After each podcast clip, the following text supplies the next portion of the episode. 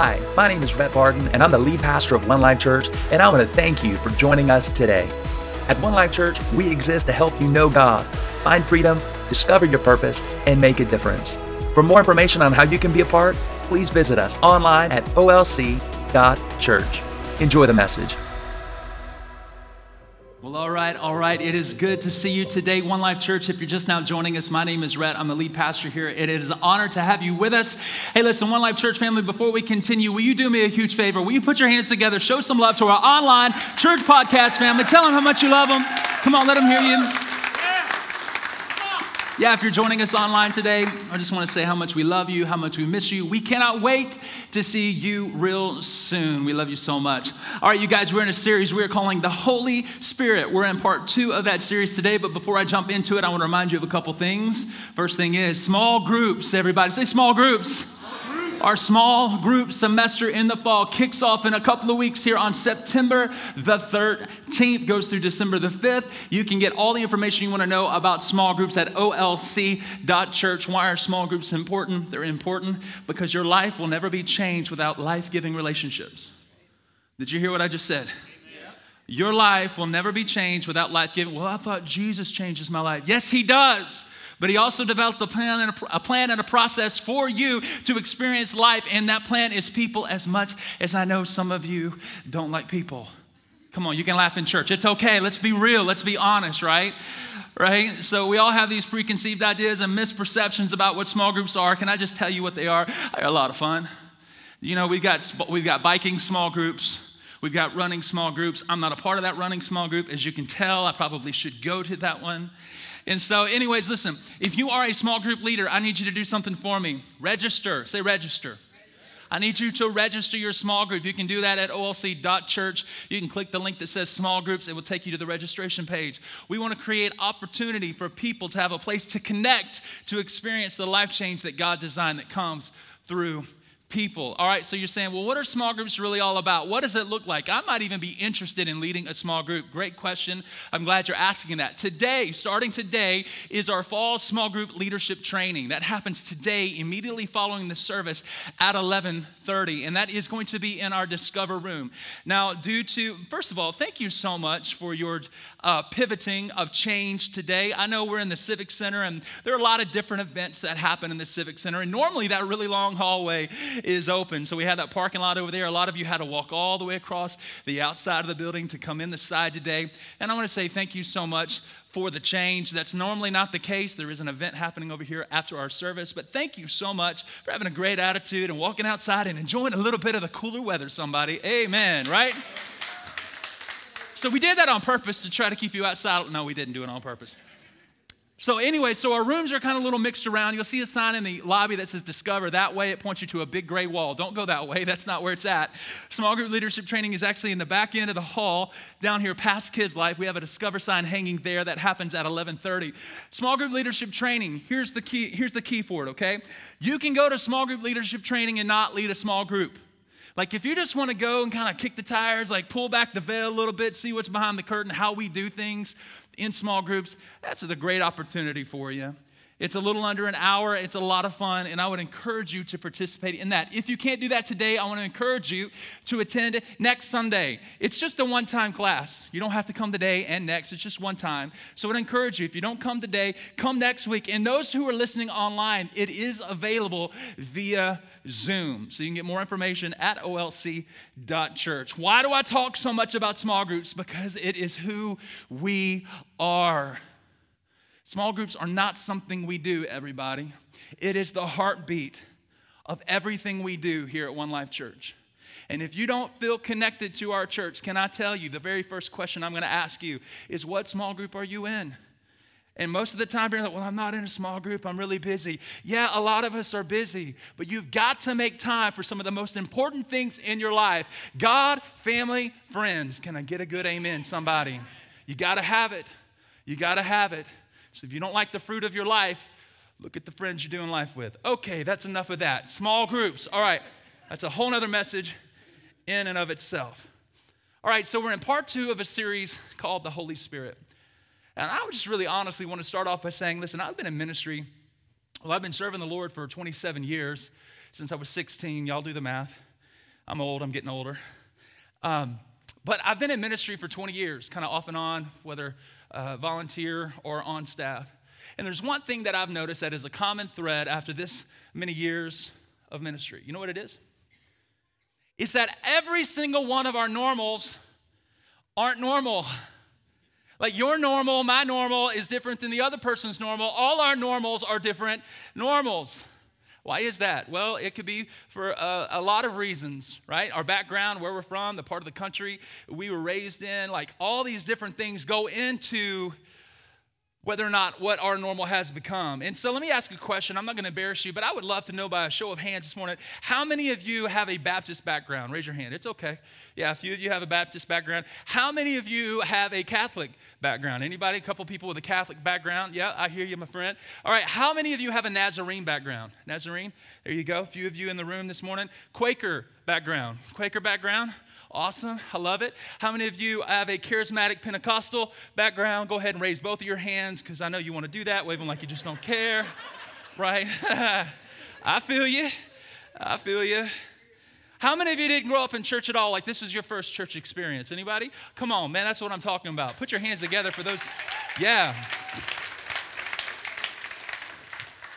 You're actually my favorite people to speak to, no offense to all the other ones, because you have an incredible blank page to work with. You don't already have these preconceived ideas and misperceptions that a lot of us have to deal with based on how we were raised.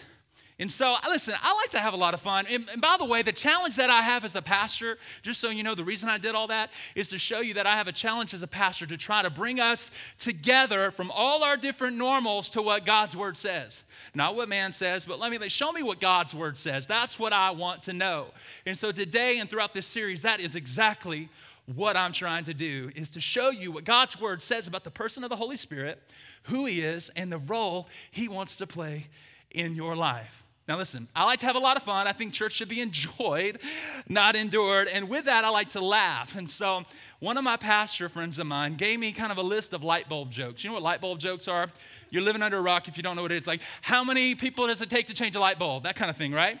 And to kind of show you some of the differences, I'm going to mess with some of our religions and denominations here for a second. So, Baptist, I'm not just picking on you, I'm going to pick on everybody. Uh, how many Baptists does it change, does it take to change a light bulb? Anybody know? Change? Who said anything about change? Come on, y'all know that's funny. How many charismatics does it take to change a light bulb? Only one, because their hands are already in the air, everybody. Come on. How many Pentecostals does it take to change a light bulb? Well, it takes 10. It takes one to change the bulb, and it takes nine others to bind the spirit of darkness in Jesus' name. Y'all think I'm making this up. Like, this is real. How many Catholics does it take to change a light bulb? None, because they don't, they only use candles. That's all they use. They use candles. Here's one of my favorites. How many Church of Christ does it take to change a light bulb? Well, none. Well, because light bulbs aren't mentioned in the New Testament, and therefore it's unscriptural. And so, not just to mess with religions, here's a couple of others. How many chiropractors does it take to change a light bulb, everybody? Uh, just one, but it's gonna take you six visits, okay? So, how many eye doctors or optometrists does it take to change a light bulb? One or two? One or two? And some of you are like, I don't get it. Well, just ask one of your neighbors who's wearing glasses. They'll be, they'll be glad to tell you. How many lawyers does it take to change a light bulb? Uh, well, how many can you afford? That's the real question. So, and I'll close with this. How many college students does it take to change a light bulb? I don't know. Will it be on the test? Okay, okay. So I like to laugh. Let's jump into God's word together today because I've got so many more of these. I could just hang out there all day. But uh, we are a message note taking church, everyone. And I want you to go to olc.church. Why? Because our online message notes are there. Listen, I don't want you to just be inspired. Man, I want you to walk away with something that you can apply in your life tomorrow, Tuesday, and the rest of the week. And I just want to, I want you to know that we do this for you and for what it will do for you, but not only for you, what it will do for your family and for your friends. And especially throughout a series like this that could be somewhat controversial in the church. And so I want you to go there on your phone, olc.church. If you'll swipe down, you'll see a box button that says message notes. If you'll click that button, you'll have an opportunity to fill in some blanks as we go along today. You'll also have the opportunity to send that to you in a PDF form. You can email it. It's pretty cool. So I want to encourage you to go there as we jump into part two of this series. Now, as I mentioned last week, if there's ever a topic in the Bible that's a hot topic that people misunderstand or have misperceptions or preconceived ideas about. It's this message about the third person of the Trinity called the Holy Spirit. And I get it, I understand. And here's the thing because when it comes to God the Father, many of us can relate to that because we can kind of see we all had a father, whether it was good or bad. And when it comes to Jesus the Son, we can kind of comprehend that because, well, let's be honest, there are a ton of movies about Jesus Christ and what he came to do and how he lived his life. So we can wrap our mind around that. But when it comes to the third person of the Trinity, the Holy Spirit, a lot of us were kind of scared of that word, like spirit, oh, ghost. I don't know. I don't want no spirit. I don't want no ghost. You know what I'm saying? Like, am I the only one? Right? Like, when you first hear it, and here's the reality the reason many of us think that is because we've seen something, maybe we've even experienced something that was a little weird. Maybe it was something in person, or maybe it was something that we saw on television. And it's kind of weirded us out. And I want to make this statement. I made it last week, I'll make it again. My friends, God is not weird. People are weird. You don't have to look too far on television right now to see that we're living in a weird society, right? The Holy Spirit isn't weird. People are weird. People don't, in my opinion, people don't have really a problem with the power of God. They have a problem with the packaging in which it comes. And I don't want you to throw away all that God has for you just because some few people packaged it in a weird way. God has something powerful in store for you, my friends. It's the third person of the Holy Spirit.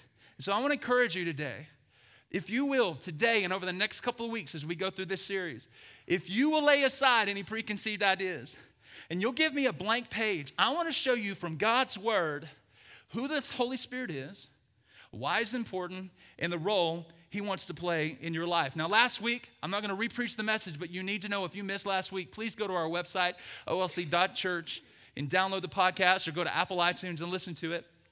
It really sets the groundwork for this entire series. And I tried to do my best to give you a glimpse of the nature and the characteristics of the Holy Spirit and the role he wants to play in your life. And I really started by just simply defining the word Holy Spirit. Did you know that spirit or ghost are not mentioned in the original transcripts of the Bible in reference to the Holy Spirit? They're not. We talked about the Greek word and the Hebrew word and how both of them translate as wind or breath of God or a breath of fresh air. And this is very vital and important to understand this characteristic as we travel in to today's message. Now, today, I really want to bring clarity around a topic. Honestly, it's a word that I believe when you understand this word, it will help you understand even more why the Holy Spirit is important and what He wants to do in your life. And that is this word, Pentecost or Pentecostal. Maybe you've heard of these words. And so I'm telling you, if you will allow me, for the next half hour, a blank page, I'm going to tell you why this word is important, what it means, and the role it plays in what God wants to do in your life. And I'm going to show it to you in the Bible. And the discussion around this word, Pentecost, actually begins in Acts chapter 2, verse 1. And let's read this Acts chapter 2, verse 1. It says, When the day of, everybody say that word out loud, Pentecost. See, some of you are afraid to even say the word. It's because you have a misrepresentation of things you've seen or heard that you've put and attached to this word. And I want to show you this is where the discussion of the confusion really begins for many Christians today. And this is where it started Acts chapter 2, verse 1. When the day of Pentecost came. Now, time out. I want to give you a little history before this point. Now, some of you know this, some of you don't. So I'm going to give you the Cliff Notes version of what God did for us.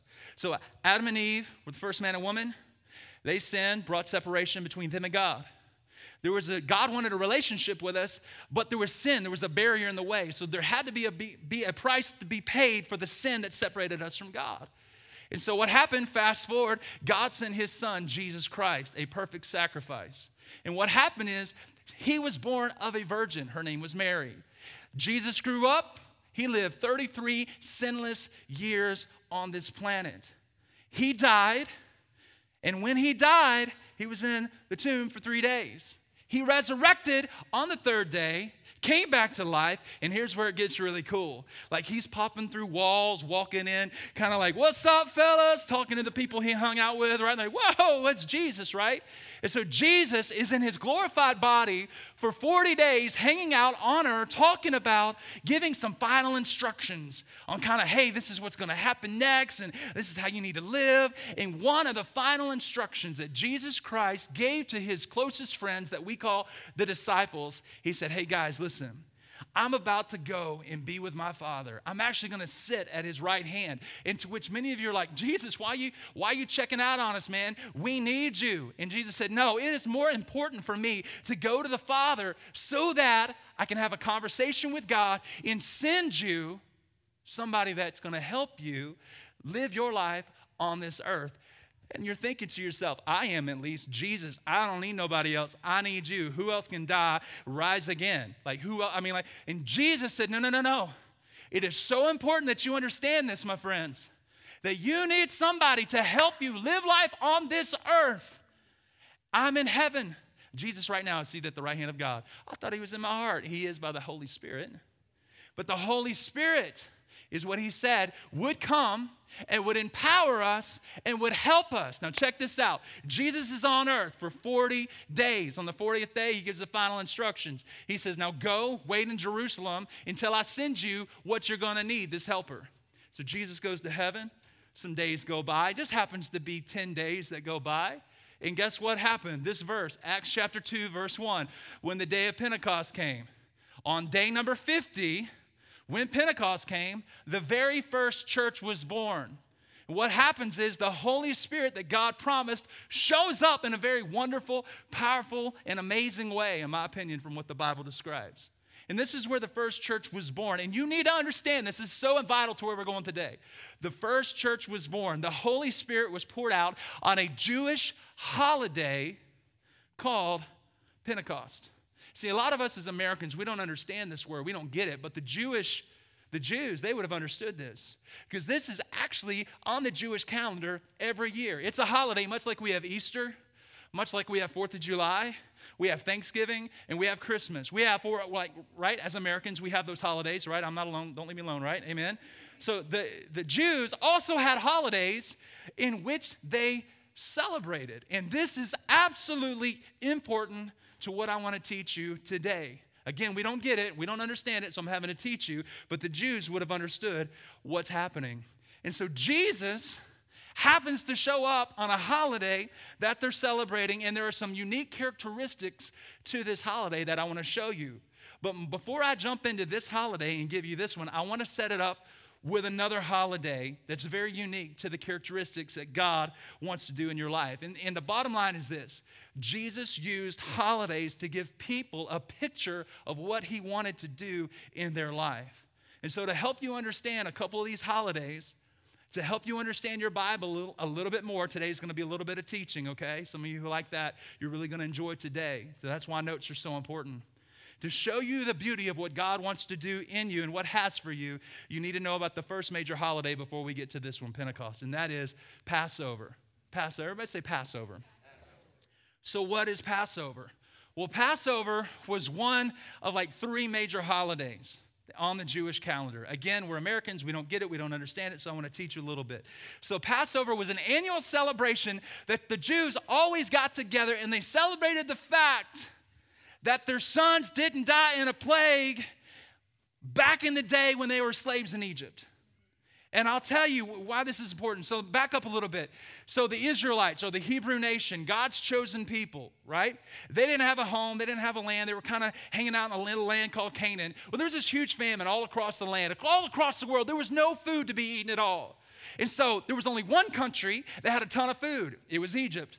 So they gathered together as a Hebrew nation and they moved their family to Egypt. And it works out pretty good for them at first. But then over 400 years go by, and the Pharaohs all of a sudden don't like the Hebrews, and they've enslaved the Hebrews to hard manual labor. They would beat them. Like it was horrible. It was slaves at the bottom level slaves. And so God obviously didn't want his people to be slaves, he wanted them to be free. So within this 400 year period, God raises up a deliverer because the Israelites are going, God, where are you? Send us a deliverer. And guess who he sent? He raised up Moses who had a burning bush experience. God, I don't know why he talked to him through a bush, but he did. Talked to Moses, said, Go to the Pharaoh and tell Pharaoh to let my people go. You ever seen the movie like Prince of Egypt, right, growing up? Right? And so Moses goes to the Pharaoh on behalf of the Hebrew nation and says, Let my people go, God says. And Pharaoh says, Nope, ain't gonna happen. These are my slaves. They're the one that are getting the work done. They ain't going nowhere. So God gets pretty upset. And God gets upset and says, No, I don't think so. I'm going to start sending plagues among the Egyptians. So it started off with like the water turned into blood, flies, gnats, locusts, boils. You get the picture. So plague after plague, the, God was trying to get Pharaoh's attention, say, I want you to let my people go. And Pharaoh would say, okay, listen, if you'll get rid of the flies, then I'll let them go. God would get rid of the flies, Pharaoh would change his mind. And this happened over and over and over again, 10 times. So again, God's people are enslaved. He wants them free. Y'all hanging with me here? All right, and so what happens here at this point is God gets fed up and says, Okay, I didn't really want to have to do this, but Pharaoh, you're playing hardball, so I'm going to have to come right back at you. Here's the 10th plague that I'm about to send you if you don't let my people out. I'm going to kill the firstborn of every male in Egypt. You're like, Rhett, that's pretty intense. It was pretty intense. But it's the only thing that could get Pharaoh's attention. Pharaoh's like, I don't believe it. And so what happened is that God said, I'm going to send a death angel through Egypt, and this death angel is going to kill the firstborn male of everyone in Egypt. Now, of course, he did not want to kill his own kids, right? His sons and daughters. the Hebrew. he didn't want to do that, so he made a plan. And what was the plan? So, what I'm about to tell you about the beauty of Passover, here's the plan. He said, I need you to sacrifice a lamb. I need you to take the blood of that lamb and I need you to put the blood on the frame of that doorpost from top to bottom, all the way around it. And for every doorpost, and for every family that's in that house that is marked with the blood of the Lamb, when that death angel comes through, I'm gonna save you and I'm gonna pass you over. I'm gonna pass over you. You're gonna be saved. You're gonna be fine. You're gonna do just, you're gonna be well. Nobody's gonna die in your household. So check this out. That's exactly what happened. So fast forward, all right? Fast forward this. The Egyptian, I mean, uh, the Hebrews are saved. The Egyptians are mad. They kick the Hebrew nation out. They go running through the Red Sea. The Red Sea parts. Pharaoh gets mad, comes behind them, wanting to chase them down because he's lost all his slaves. The Red Sea pounds right on top of them, kills Pharaoh and all the Egyptians. And so God's people are finally free after 400 years. So check this out. Because of what God did, God said, okay, hey, because I did this for you, because I delivered you, because your son didn't die, because you put the blood of the lamb, I want you to remember this. I don't want you to forget this. This is so important. And so they created an annual holiday. Guess what they called it? They called it Passover. They called it Passover. And here's how they celebrated Passover. Check this out. The Passover lamb was sacrificed at 9 a.m. So they would take a lamb every year, they would sacrifice it at 9 a.m. Then, according to Jewish holiday law, check this out the lamb was put in the oven at 3 p.m. So you're, still you're, you're still a sinner, but the lamb's blood, it covers. It's important to understand. And then check this out. Like the whole purpose was to remind them the lamb sacrifice covered their sins. Sorry, I jumped one on you. The lamb was put in the oven at 3 p.m., and then the lamb sacrifice covered their sins. That was the point of the celebration, saying, hey, you're, you're still a sinner, but your sins are covered. Now, here's what's fascinating. I need you to understand that Jesus Christ Himself died, gave His life as a sacrifice on the same Jewish holiday. Y'all check that out? You'll miss it if you Jesus died on Passover holiday, my friends, on the exact day. And what happened? Look at this. Jesus was sacrificed at 9 a.m. on Passover. Guess what time he was put in the tomb? Jesus was put in the tomb at 3 p.m. So the lamb went in the oven and Jesus went in the tomb. And then his sacrifice doesn't cover our sins, my friends. Jesus' sacrifice removes our sin. Gone forever. To God be the glory. Amen. And I want you to understand this. Matthew 5 17 says, Do not think that I've come to abolish the law or the prophets. I've not come to abolish them, but I've come to fulfill them. In other words, Jesus saying, Hey, I didn't come to abolish the holiday called Passover. I didn't come to abolish that. I actually came to accomplish it and to accomplish its purpose on the earth. Well, all right, you're making this stuff up. No, I'm not. 1 Corinthians chapter 5, verse 7. My look at this. For Christ, our Passover lamb, has been sacrificed. Why? 1 John 2 2. He died in our place to take away our sins, and not only our sins, but the sins of all people. So in the New Testament, it's important for you to understand that Passover represents, look at this, write this down, salvation. Passover represents salvation. My friend, salvation is the most important, the first, most important, most significant step in your spiritual journey. It's coming into a relationship with God. You need to understand something. God created you on purpose for a purpose, and that purpose, my friends, was to know God to know God, to be in a relationship with Him. And His second purpose was that once you come into a relationship with Him and you know Him, it's important now that your life begins to make a difference. But too often times, my friends, we get this backwards. We try to make a difference with our life in order to try to get in good standing with God and to know Him. And it's dangerous when you begin to get this out of order. Because a lot of us are, like, well, I'm praying, I'm going to church, I'm serving, I'm giving, I'm sharing, I'm doing all this. Did you know Jesus Christ himself said in Matthew 7 22, it's not on the screen, he said, Many will say unto me that day, Lord, Lord, did I not make a difference with my life? And then God says, Depart from me, for I never, I never knew you.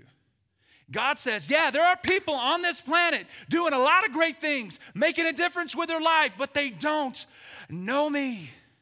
So making a difference is important, but it can't come before the first most significant journey in your life, and that is salvation with God through His Son, Jesus Christ. And my friends, it's a free gift. I want to remind you, Ephesians chapter 2, verse 8, 9, for it is by grace that you have been saved through faith, and this is not from yourselves. It is the gift of God, not by works, not by making a difference with your life. So why? So that no one can boast and say, ah, I saved myself. No, you didn't, brother. No, you didn't, sister. Salvation is a free gift. It only comes through Jesus Christ. You cannot earn it. It has been given. It's free. It's been done. You cannot do enough good for it, my friends. But I want you to understand this. Rhett, Why are you talking about Passover? I thought this had everything to do with the Holy Spirit. Check this out. Salvation is the first step in your significant spiritual journey, but there are other steps to take. Your Christian experience isn't just to be wrapped up in salvation. My friends, God wants you to experience more. He wants you to experience more. Well, what does He want us to experience? I'm glad you asked. It's what today in this series is all about. Let's look at the second major holiday that the Jews would celebrate on their Jewish calendar and that Christ came to fulfill, and it's important for where we're headed today and that is second major holiday is Pentecost. Everybody say Pentecost. So, what is Pentecost? What is that word? I don't want to scare you. I don't want to freak you out, okay? It's going to be a little hard to receive, but you ready for the meaning of this? It means 50. Woo, run for the hills. I know, right? Ah. The literal translation of this word is pent. Pent means five, and cost, or coste in the literal, literal translation, means to the 10th power, which literally means 5 times 10 or 50. 50. 50 days after Passover. And so you're thinking, okay, Rhett, what in the world is so important? Why in the world, like what happened 50 days after Passover that was so worthy of being celebrated? This is where God met with Moses at Mount Sinai and gave him the Ten Commandments and wrote his law on stone. I want to just give you the cliff notes of this. So the Israelites escaped Egypt. They're out of Egypt. They're headed to the promised land that God promised him. They came to a mountain called Mount Sinai, which also a lot of theologians believe it's where Moses was called by God to deliver the Israelites, where Moses spoke to God. And so the presence of God showed up, and this is what they celebrated. You ready? What happened? A cloud. Look at this. A cloud descended with a loud noise and fire. You can read about this in the book of Exodus.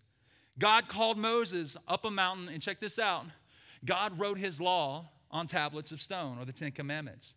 And while Moses was on the mountain, the Israelites thought he was there just a little bit too long. So they forget about Moses. They don't think he's coming back. In fact, they take matters into their own hand. They reject God. They take all their gold, throw it in a fire, create a golden calf, and begin to worship what their hands made. Why? Because they couldn't stand waiting on God and waiting on, they wanted to take matters in their own hand and move things forward a lot faster. And they thought that that would be a good idea. But my friends, it wasn't a good idea. God got upset. Moses came off the mountain upset, was furious, and unfortunately, the Israelites were punished that day, and over 3,000 people died. 3,000 people died. So, this holiday that the Jews would celebrate, they celebrated remembering that this was a day that a cloud moved in and a loud noise, fire. God met with Moses, and they were given the rules and regulations of how to have a relationship, they thought, with God. Because they rejected God, they also remembered in this holiday, I don't want to reject God again because the last time we rejected God, we paid for it. 3,000 people died. Now, don't miss this. Christ came to fulfill the law. Christ didn't come to abolish the law, He came to fulfill the law. Now, remember, Christ died, He rose again, but before He ascends to heaven, check this out. He's hanging out on earth for how many days? 40 days. He goes to heaven after giving the disciples some final instructions. How many days go by before Pentecost comes for the disciples? 10 days. If you add 40 plus 10, what's the number that you get? Yeah, it's not rocket science. 40 plus 10 equals 50. Jesus Christ Himself fulfills Pentecost through the power of the Holy Spirit. Look at Acts chapter 2, verse 1. Again, when the day of Pentecost, when the day of 50, 50 days past Passover, check this out the promised Holy Spirit shows up. And this is what happens the Holy Spirit descended with a loud sound and fire. Instead, the law was written on stone. And God wrote his law on our hearts. Remember, the law was written on stone with Moses. God wrote his law on our hearts. How? By the power of the Holy Spirit. And guess how many people, you guys, guess how many people's lives were changed? Guess how many people gave their heart to Jesus Christ? You ready for this? 3,000 people got saved.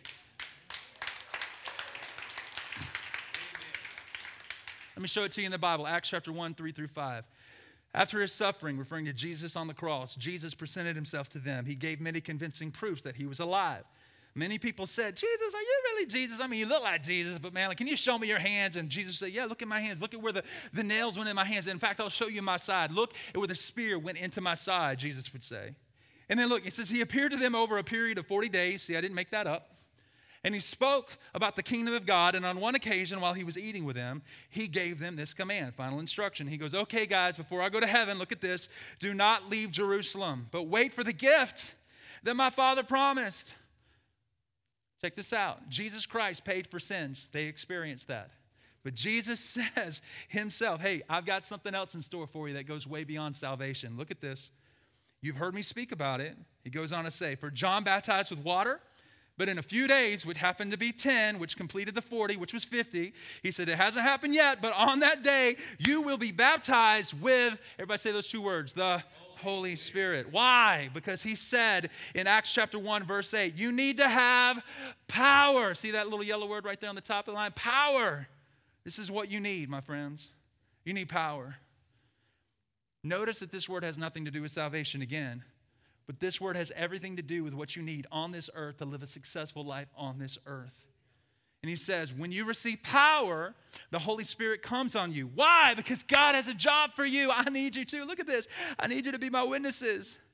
And he says to the world around you, he says Jerusalem, Judea, and Samaria, and to the ends of the earth. In other words, what is Jesus saying? This would be like Jesus telling you today, hey, my friends, One Life Church, I want you to make a difference in the Treasure Valley, in the city of Boise, I want you to make a difference in Idaho, the Pacific Northwest, America, and to the ends of the earth. But my friends, you cannot do it alone. You need power to pull it off.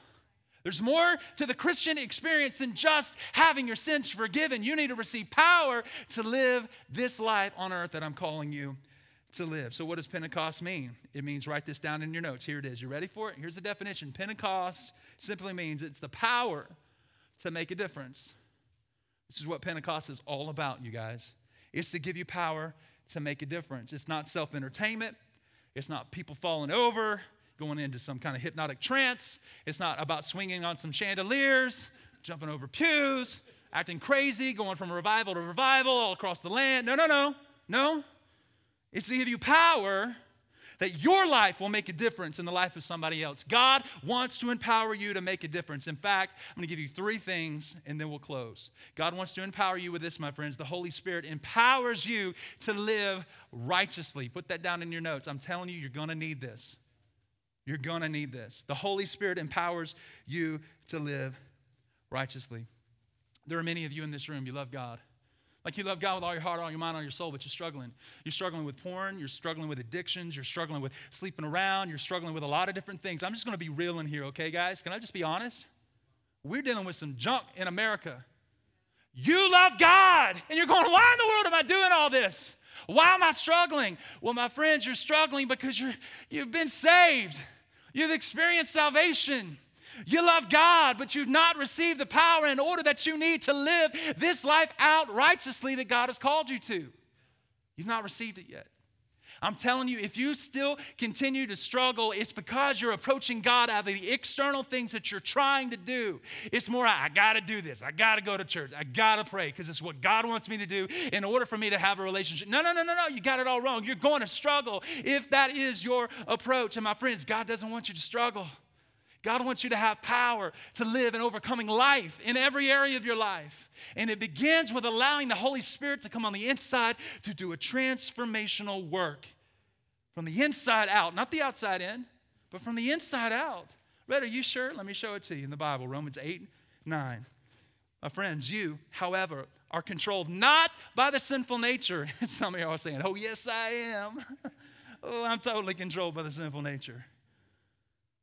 Well, you're not if the Spirit of God lives in you. If the Spirit of God lives in you, you're not controlled by that nature anymore. So, what is he saying? He's saying when the Holy Spirit begins to come alive on the inside of your life and you welcome Him, a transformation takes place. The Ten Commandments that are written on stone that you're trying to live out externally now all of a sudden become miraculously written and inscribed on your heart. And it goes from duty, like I gotta do this, to delight. It goes from I gotta do this to man, I get to do this. It goes from, it's, it changes. Why? Because the Holy Spirit, again, writes it on my heart. Well, Rhett, that's your opinion. Jeremiah, look at this, chapter 31, verse 33. Jeremiah prophesied about Jesus Christ, not only what he would do, but even what the Holy Spirit would do in our life 600 years before Christ even came. Look at this. This is the covenant, God speaking, that I will make with the people of Israel after that time, declares the Lord. I will put my law in their minds and I will write it on their hearts. In other words, my friends, it becomes a part of you. I want you to experience that so badly. I want this for your life. Why? Because it is so much fun. It is so much fun when you serve God out of, man, I, God, you're awesome. I get to do this because I know who you are. You're providing it on my heart. I don't want to do those things anymore. Not necessarily because they're bad or even good. I just, I just want to be with you. How does that happen?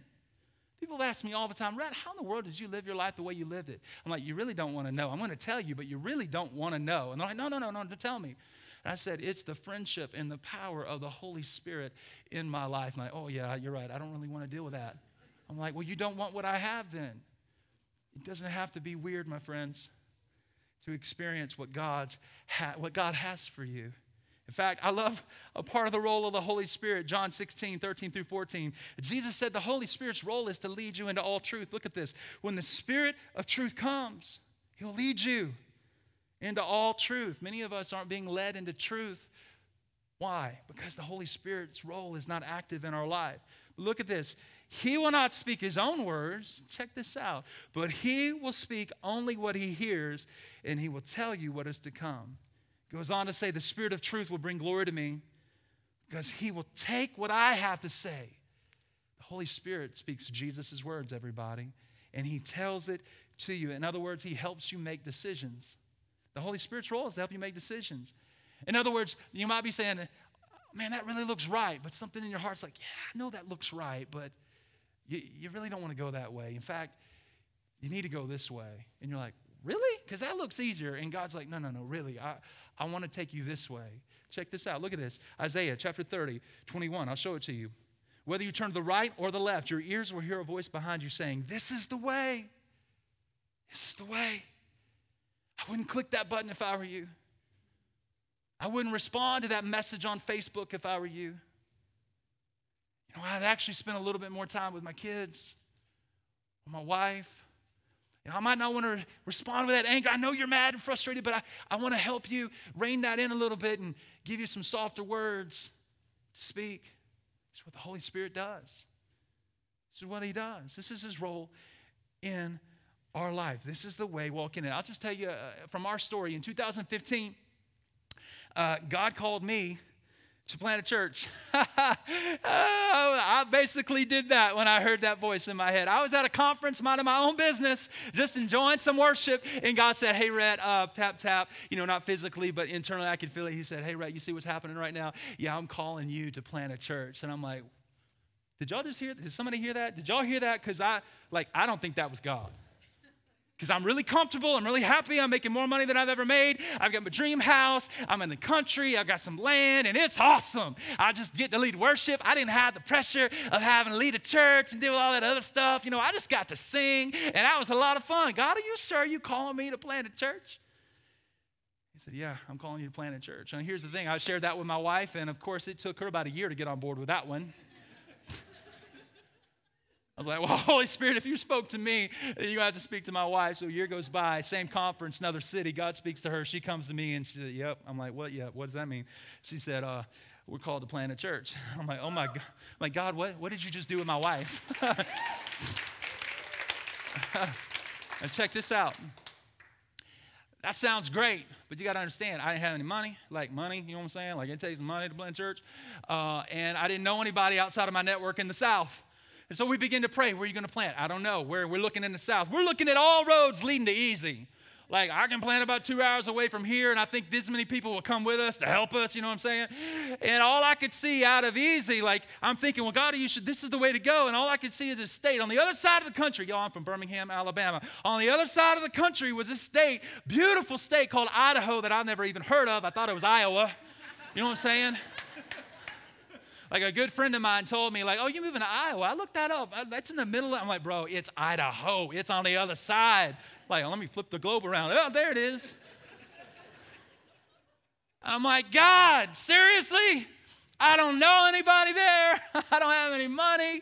I'm all in, but are you sure about this? You know what I found out? Where God guides, He provides. He simply does.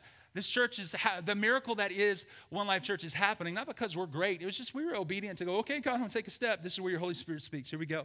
With every step, there was provision. And here we are today, almost two years into it. 210 people have made decisions to follow Jesus Christ. Come on, put your hands together.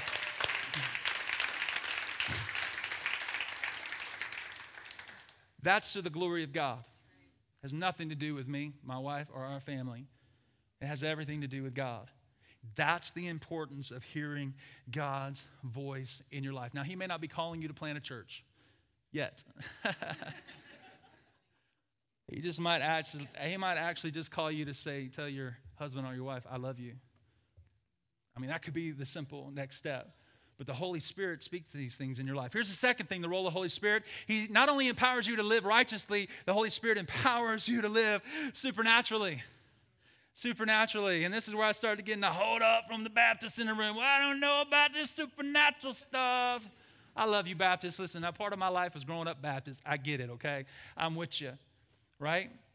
here's the thing many of us don't have a problem with Jesus being supernatural. How many of y'all know Jesus lived a supernatural life? right? He healed the sick. He opened blind eyes. The lame began to walk. He took dead people and brought them back to life. You know, the brother lived a supernatural, powerful life.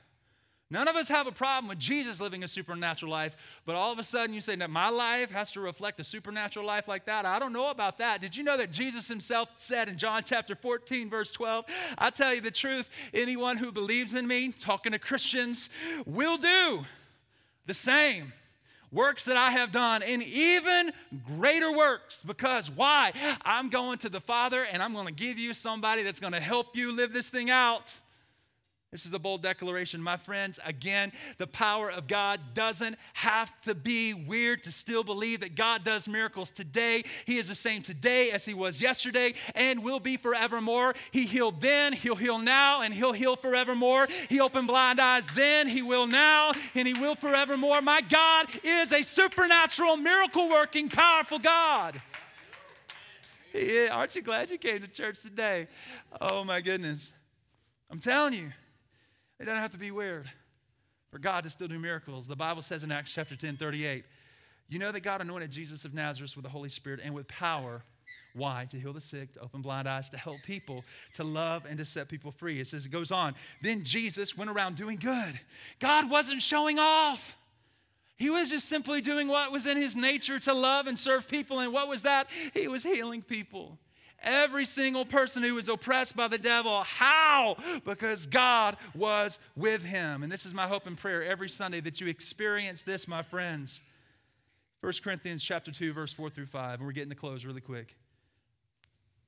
Paul said, My message and preaching aren't with wise and persuasive words. I want you to know, my friends, this Alabama boy who moved over 2,000 miles to come and speak to you today is not speaking to you with wise and persuasive words but I'm trying my best with the help of the Holy Spirit to present you the gospel of Jesus Christ with the demonstration of the Spirit's power. Why? So that your faith might not rest on a boy from Alabama or men's wisdom, but on God's power.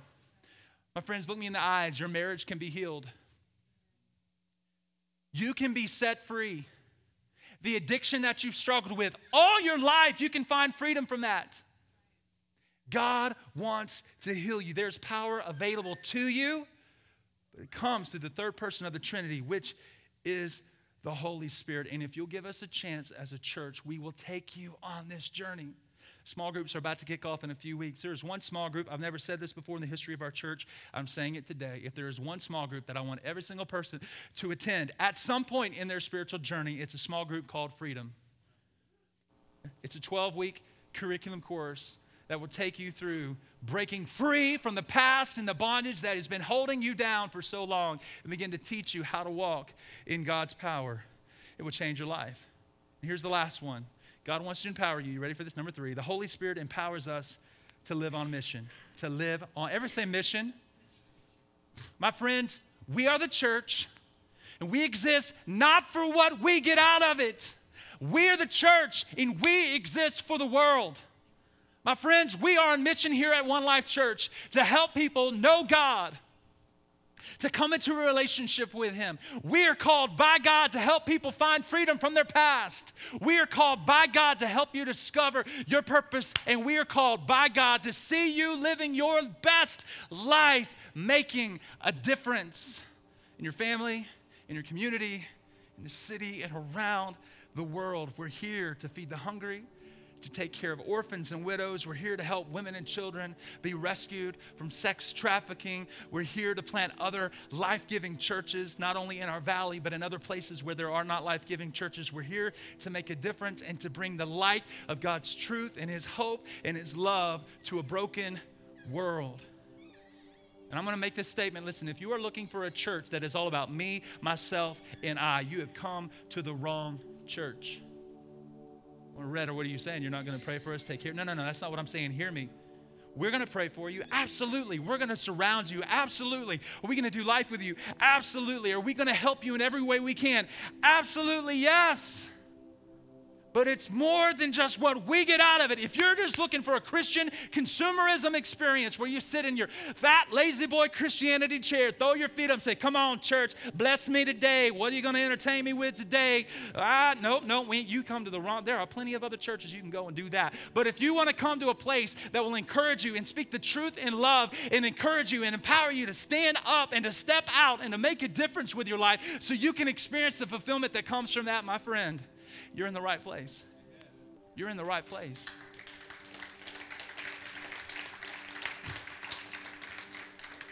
And close with this final scripture, 1 Thessalonians chapter 1, verse 5. Our gospel came to you not simply with words, but also with power, with the Holy Spirit, and with deep conviction. What is Paul saying? He's saying, My friends, our lives are changed when we begin to experience the power of the breath of God, the Holy Spirit. And I want that so desperately for you. Now, listen to my heart. I'm going to close with a pet peeve. One of my pet peeves with this, and I've seen this personally, and I've experienced and I've even walked it. I'm not proud of it. I'm actually ashamed of it back in the past. Is that when people pursue the power of the Holy Spirit in their life, this is typically what happens. If God can't keep you from it, I mean, if the devil can't keep you from it, he's going to try to take what God gave you and he's going to try to distort it. And what he'll do is, if you're not careful, Christians, for those who are pursuing this, pride will set in your heart. Pride will set in your heart. And you'll begin to walk. I got something you ain't got. Look at me. I got the power of the Holy Spirit. Woo! You know? Pride has no place in this teaching. Pride has no place in the body of Christ. Pride has no place in the presence of a holy God. No place for pride. So I'm going to close with a statement that I believe will articulate what I'm really honestly trying to teach you, and that is write this down. Being filled with the Holy Spirit, it doesn't make me better than you, it just simply makes me better than me. The Holy Spirit, it just makes me better than me. In order for me to live a life where I'm not tempted to cheat on my wife, just being real and I'm not talking physically, I'm talking emotionally. Thing that powers me to be able to live the overcoming life as a man in America in the 20th century with how much pornography is on the television and on your computer and on your phone. The power that I have to overcome that life and that I have overcome as a part of my history is the power of the Holy Spirit. Some of you are struggling with handling your finances. The power you need to handle your finances comes from the power of the Holy Spirit. Some of you are struggling in your marriage and your relationships. The power of the Holy Spirit is what gives you what you need to overcome. My friends, I need the Holy Spirit, and so do you. Will you bow your head and close your eyes, and we'll close here in three minutes. My friends, God so loved the world that he gave his only begotten Son, that whoever believes in him should not perish, but have everlasting life. God did not send his son into the world to condemn the world, but to save the world. The most significant first step in everybody's spiritual journey in this room today is your relationship with God. It's not about making a difference with your life. It's simply receiving a free gift that God gave you through his son, Jesus Christ. And my friends, today, if you were to die today, I hate to be so upfront and blunt. I've never been this way, but I'm telling you, I feel like it is time. If you knew today that if you were to die in a car wreck when you left here today, would you spend eternity with God in heaven? Or would you die in eternity apart from Him, separated from Him, with your guilt, with your shame? It's not a game. Church is not a game.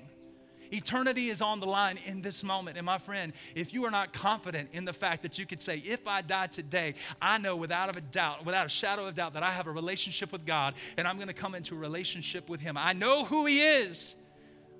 Like, if you are without a doubt know that, good for you. But if not, and you're like, man, I'm dealing with guilt, I'm dealing with shame, I'm dealing with addiction, I'm dealing with so much hurt, I need Jesus in my life. If that's you today, it would be my honor to pray for you. I'm not going to call you down front. I'm not going to ask you to stand. I'm not going to embarrass you in any way. But I would love to know who you are so I can say a simple prayer with you right now in this moment. Would you be so bold as to raise your hand and say, you know what? I need Jesus. I want to experience his life. I want to experience his hope. I need him. God bless you. I see that hand. God bless you. You can put the hands down. Say a simple prayer like this just say, Jesus, I receive what you've done for me. Forgive me. Change me. Come live inside of me. I believe you died and rose again. I believe you paid for my sin. And I declare you as my Lord and Savior. I put my faith and my trust in you. I give you my life. I give you everything. And now, this is very important. Pray this say, Holy Spirit, fill me with your power to make a difference in this world and in my family. In Jesus' name I pray. And everybody said, Amen. Amen. Would you put your hands together today and celebrate with the lives that have been changed? Amen.